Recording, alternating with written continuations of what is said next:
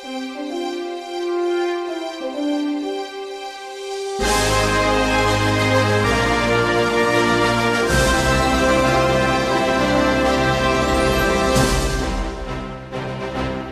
welcome back to State Local Politics. This is Mark Johnson from M State Moorhead. This week's topic elections.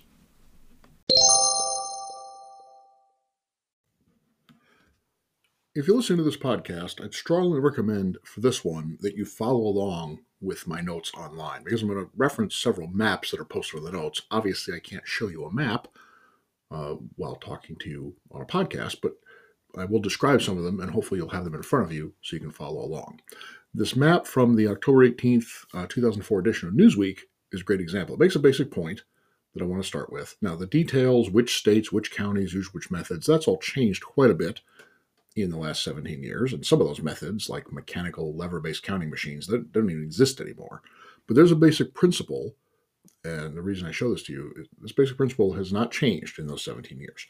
All elections in the United States are run by state and local governments, not the federal government. In most states, it's the counties. The county governments actually administer them. The polling places and the types of ballots that are used are going to vary from one county to another. Uh, notice that very few states on that map are all in a single color.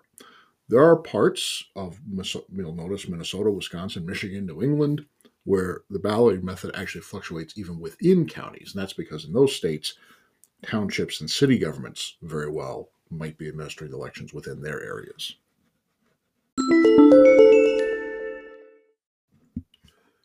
In most states, the Secretary of State is in charge of administering elections.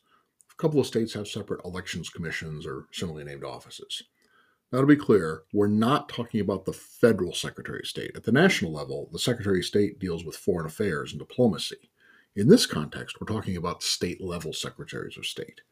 These are usually elected by the voters, uh, by the voters of each state. Their job is to maintain state records. In North Dakota, for example, the Secretary of State is in charge of issuing business licenses and notary public stamps. In most states, the Secretary of State is a minor functionary who's responsible for a lot of paperwork shuffling, things that you and I probably don't give a lot of thought about for the most part. However, in most states, there is one high profile job that the Secretary uh, Secretary of State is given, and that's the oversight and management of elections.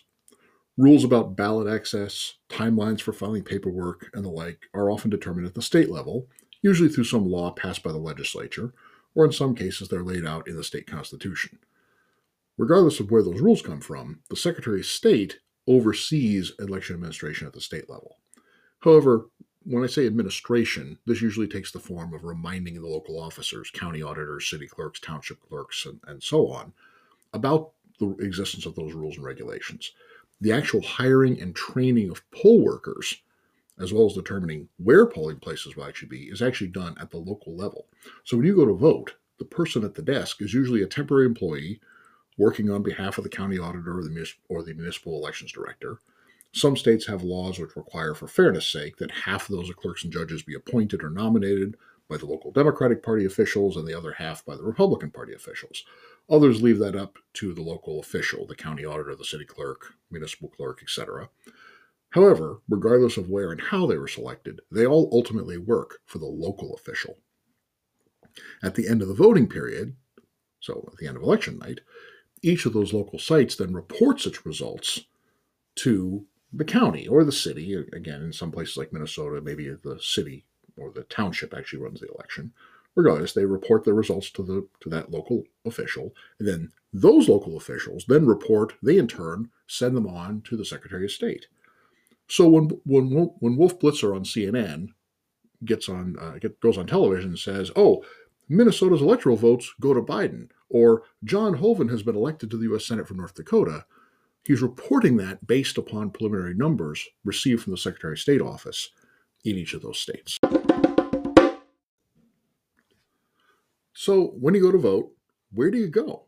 Well, usually it's to a public building near your home. It might be a school, a park shelter, city hall, a fire hall, a National Guard armory, or something like that. Uh, many times they use privately owned buildings, but they might be publicly prominent. Churches are commonly used, uh, restaurants, VFW halls, American Legion clubs, that sort of thing. Um, there's a funny story of a Happy Joe's pizza restaurant in South Fargo, which up until not that long ago was a voting location. And those of you who live in the area around West Acres Mall in Fargo, uh, depending on where you live, you might actually vote at the atrium next to the food court at West Acres Mall. Uh, again, remember the local election official, the county auditor, the city clerk, who's ever in charge, that's part of their job, securing those locations. A location for each precinct is usually necessary. Sometimes they'll put two precincts in the same location if a building is right on the border between the two or there's no available location in one of the precincts. This is sometimes true in rural areas. So, what's a precinct? A precinct is an area of land which constitutes the basic building block of elections. Precincts vary in size all around the United States, but they are usually no smaller than 500 people and usually no bigger than two or 3,000 people. In some rural parts of the country, we see smaller precincts, but that's only because the county commission doesn't want to make people drive long distances to go vote. In some urban areas, we see precincts with as many as 10,000 people, but those are pretty rare because the lines get really long and people have to wait too long. The local election official tries to balance cost with convenience. If you have a large number of small precincts, the lines are shorter and the driving distances are less, but you got to pay for more machines, more workers, more building rents, right? But on the other hand, if you've got fewer precincts, but each one has a larger land area and more people in it, the costs are lower, but the convenience of voters getting to the polls diminished, and then they might have to wait longer in line once they get there. So this does become a bit of a balancing act. Uh, but do remember, despite what folks in the national press like to claim, that the people deciding how many precincts to have and where they are are local officials. They're not governors, presidents, congressmen, congressmen, and usually not even the Secretary of State. These are, again, these are local decisions. So, you know, if the long lines are long or you have to drive a long way to vote, call the county auditor or the city clerk. This was probably their decision. As I said before, uh, those precinct boundaries are determined by local election officials for the most part. But here's a caveat they do have to follow district lines as set by the states. In most cases, the state legislature draws those, uh, although courts and the federal justice department have from time to time stepped in and mandated certain lines. Uh, regardless of how they're drawn, local officials have to keep legislative and congressional district lines in mind when they draw the precinct boundaries. I've shown you some examples on the notes. I've given you some examples from uh, the, metro, the, Fargo metro area. Fargo West Fargo is on one side of your screen, Moorhead is on the other. Uh, if you look at the Fargo West Fargo example, each precinct is labeled with two numbers. I'll, use the precinct I vote in, Far South Fargo, 46 03 and every precinct has two numbers. In, uh, in North Dakota, at least in, in Cass County, every precinct has two numbers. The first number is the state legislative district. I happen to live in legislative district 46. The second number is the precinct number. The county auditor, in drawing the precinct lines, used the existing legislative district boundaries, which are set by the state legislature, but then to make things more convenient for us, broke the districts up into two or three precincts each. You can't see all of Cass County on that map, but you might notice in the far southwest corner of the visible portion, there's a precinct labeled 22 08 down by Horace. District 28 is mostly the rural part of Cass County. It goes as far west as Tower City, about 40 miles west of Fargo.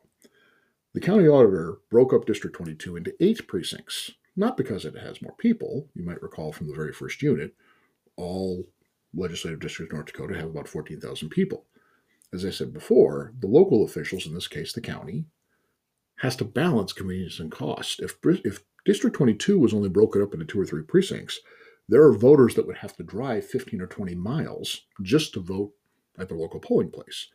Now, by contrast, District 44, far north Fargo by contrast, that's the smallest district in the entire state. Uh, it's only about two and a half miles from the northern boundary to the southern boundary and less than a mile from east to west breaking that up into only two precincts isn't really that con- inconvenient for that voters. So those are two, some examples. Uh, there's some additional maps from Minnesota as well. Uh, I showed you Fergus Falls, uh, Wadena, Detroit Lakes, and St. Cloud. Uh, the Minnesota maps show the same principle. Now, Moorhead and Fergus Falls don't have to worry about sp- splitting up legislative or congressional districts because both of those cities are wholly within single legislative districts. What they have to worry about is setting up their polling places to correspond to ward boundaries for city council. Most Minnesota cities elect city council members from small districts called wards. The St. Cloud map shows an example of a local government that has to deal with multiple sets of precinct and district lines when setting up polling places. The colored boxes show the city council ward boundaries. So those colored boxes on St. Cloud, Ward 1, Ward 2, Ward 3, etc. Those are for electing their city council. However, Notice that there's an orange line running approximately halfway through the middle of Ward 3 in a north south direction, and then it cuts across the northeast corner of Ward 5, I'm sorry, Ward 4, and then it runs east west through Ward 1. That orange line is the boundary between two state House legislative districts, 14A and 14B. Remember, it was the state legislature, not the city council, that drew that line. So when the city auditor, who is in charge of elections in St. Cloud, has to draw precinct lines, they have to take into account both of those existing set of boundaries and then find precincts to fit.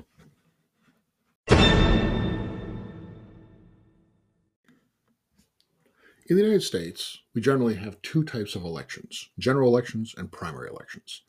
The general election is the one that you're probably most familiar with. Most of you are probably familiar with this one. It takes place on the Tuesday following the first Monday in November, so somewhere between November 2nd and November 8th, depending on the calendar that year. In most states, these take place every two years. Now, there's, there's five exceptions Kentucky, Louisiana, Mississippi, New Jersey, Virginia. I'll talk about those in a moment. As you probably know by now, we elect the president every four years 2016, 2020, 2024, etc. At the same time, we also elect our members of Congress. The House members run every two years, so even if the president isn't on the ballot, we still have to vote for congressman every two years. Senate terms are every six years, so one third of the senators run every two years. In 36 states, the governor and many other statewide officers are elected in the off year general election. In other words, that 2014, 2018, 2022 election that we have to have anyway for members of Congress, right? There's 11 states where the governor is elected at the same time as the president. Now, I will note that New Hampshire and Vermont are counted in both the 36 states in the off year and the 11 states in the presidential year. It's a really simple reason for that. Their governors serve two year terms rather than the four year terms which the other 48 states use. But you also have state legislators, county commissioners, judges, a whole bunch of other officials that are serving two year, four year, or six year terms. So there's always lots of other things to put on the ballot in either that presidential year or that off year. As I mentioned, there's five states that have annual elections because they elect their governors in odd numbered years. Louisiana, Mississippi, and Kentucky elected their governors in 2015 and 2019 and will do so again in 2023. New Jersey and Virginia elected governors in 2013 and 17, and they're going to do so again in 2021. Those five states also tend to hold state legislative elections in the odd numbered years, which means that political campaign consultants in those states pretty much have virtual continuous employment because there's always an election for something going on, right? Note that the only offices that have to be elected on those November dates in the even numbered years are the federal officers. Presidential electors U.S. House members, and U.S. senators. There's a federal law that says those have to be elected on those dates in November in those even numbered years. However, the states have decided we have to pay for this, right? We have to hold elections anyway on those dates for federal offices. Hey, let's get let's get more bang for our buck, right? And hold local and state elections at the same time. In the general election, everyone gets to vote. Well, at least you have to you have to be registered, right? You have to be a legal voter, but they're pretty much open to anybody. But now, earlier in the year, most states hold primary elections. Early, the early primaries usually take place in the spring, April, May, or June. A few states hold them as late as September in order to allow the political parties to select candidates, because political parties have to narrow down their candidates, right? Locally, Minnesota usually holds its primaries in September. North Dakota's are held earlier in June. Now, don't confuse these with presidential primaries. We're going to talk about um, political parties in the next unit. And we're going to find out that that's a whole different process. There are a few states where the primary elections for state offices are held on the same day as presidential primaries, but in most states they're held separately. The presidential ones tend to be earlier. We'll talk about that a little bit about political parties next time. So, who can vote in primary elections? Well, that's going to depend. Does the state use an open, closed, blanket, or jungle primary? There's four types. Closed primaries are the easiest one to understand. These are these are simple. In the states that have closed primaries, when you go to register to vote, they ask you to register. Would you like to register as a member of a party? Some people choose independent or none of the above, but that's okay. But when the primary election comes around, only the registered Republicans can vote in the Republican primary, and only the Democrats can vote in the Democratic primary. Now, there often are other things on the ballot, for example, city councilmen or school board members earlier during that primary time. Those are usually nonpartisan. So a voter who's not registered as a member of a party, they can still vote for the nonpartisan offices, but they can't be given the ballot for Republican primary or Democratic primary. All right, so that's closed. Close is pretty easy. Open primaries, which is what we happen to use here locally in North Dakota, Minnesota, are where you walk in to vote and you, you either choose the Democratic ballot or the Republican ballot or the Green ballot or so on. It doesn't matter which party you're registered in because many of those states don't even identify, you're not even asked to register as a party member uh, when you register to vote in the first place. The only stipulation is that you must vote for candidates in only one party. This discourages Republicans from crossing over into the Democratic primary and vice versa, since it, uh, since if you do so, you can't vote in your own party's primary at all. Now, in some open primary states, the, report, the voters asked Republican or Democrat, and they must say which ballot they want. Some political activists say, well, that's a closed primary because you have to say out loud which one you want. Um, those of us who study this do not generally consider that a form of closed primary because it's open to any voter. Any voter can decide up to the moment they walk in the door which one do I want, which which party primary do I want to vote in. Some states like North Dakota use a single ballot. One column is for the Democrats, the other column is for the Republicans, the backside is for the nonpartisan offices, and oftentimes there's a big black line down the middle, and the instructions say, hey, don't cross the line. In those cases, obviously the voter doesn't have to tell anybody what ballot they want, right? They just pick one column in which to vote in. Now, if they cross over, the machines are programmed to catch this. The machine says, hey, you screwed up. They tore up the ballot. They tear up your ballot. They give you a new ballot, and let you start all over again. As I mentioned, Minnesota and North Dakota use open primary systems. There are some places, South Dakota is an example of this, which have some sort of combination. South, South Dakota has voters registered by party, and then they used a closed primary system by general rule. However, there is a law in South Dakota that allows the political parties themselves to open up their primaries to independent voters.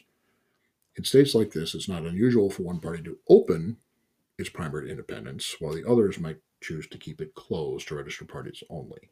I provide a link to a Ballotpedia article uh, about the types of primary elections. You can read more about South Dakota and similar situations there. Uh, the blanket primary, which no longer really exists, but I always talk about it because people say, hey, we should do this. And well, we're going to find out in a moment. This is not possible. The blanket primary was a creation of the state of Washington. It, it was also used from time to time in California, Alaska, Oregon.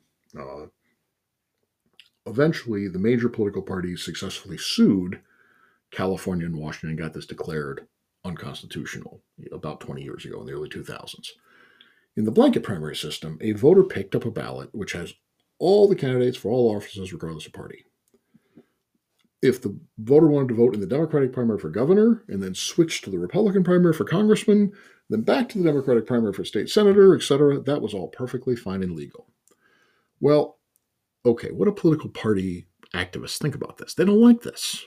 It allows anyone, even those in the other party, to try to select my party's nominees. So both California and Washington tried modifications of this at various times in the late 90s, early 2000s, especially in local elections the federal courts kept saying, hey, this is unconstitutional because you're allowing, you're basically allowing voters to interfere with what are basically clubs, basically private organizations. Okay. So instead, in Washington, the voters approved a constitutional amendment in 2004, which adopted something called a top two system. It's real similar to what Louisiana has been using for years, and I'll talk about the jungle primary in a moment. California also adopted this in 2010, uh, which is now switched that state's primary to the top two system. And so the blanket system, where you still have separate Democratic primaries or Republican primaries, but voters can go back and forth, that pretty much seems to be dead. Instead, we have the jungle system, sometimes called the Cajun system. It's called that because it was first used in Louisiana, at least in this country. Uh, it's also based upon the system used in France, Louisiana was a French colony, so this makes some, some sense. In this type of system, every candidate for office, regardless of party, goes on one ballot. So you might have seven Democrats, four Republicans, Libertarian, a Green, a Constitutionalist, and various other independents, no party candidates, minor parties. Let's say for governor, they're all on one ballot. For the state Senate race, there might be two Democrats, four Republicans, two or three minor party candidates, and so on. you walk in and cast your vote. You could vote for a Democrat in the governor's race, then a Republican for state senator, Green Party candidate for state representative, and so on. If one candidate gets 50% plus one, a simple majority, the primary, that candidate's the winner, the race is over. If no candidate gets a simple majority, then the top two candidates, regardless of party, run against each other in a runoff, usually at the same time as the general election. Uh, now that the blanket primary has been declared unconstitutional, Washington and California have now switched to this system. They call it the top two, they don't call it the jungle primary. But it's basically the same thing. The only major difference between the Washington California top two and the Louisiana jungle system is that in Louisiana, if someone gets 50% plus one in round one, election's over, candidate is automatically the winner, there's no general election. In Washington, California, the top two finishers end up in a runoff in the general election, regardless of what happened in the primary. So that's the only real major difference. Now, in this system, it's possible. Could the top two finishers both be Democrats, both be Republicans? Could we get a Republican versus a Green in the runoff, a Democrat versus a Libertarian? Yeah, we could. And this sort of thing does happen sometimes in both Louisiana and California, particularly. You've probably noticed that we've been talking exclusively about state level elections here, although most of what we said also applies to U.S. Congress as well as the state legislatures. The presidency is a little different. We, I'm not going to say much about it in this class because it's a class in state and local politics. I will touch on it a little bit in the next unit on political parties. What we've said nothing about up till now are elections for local offices, things like mayor, city council, county commission, school board, township, etc. As we're going to find out later in the course, when we have our units on local government, local governments are largely created by the states. And with the exception of what are called home rule cities, they're mostly subject to whatever rules and regulations the states choose to dictate to them.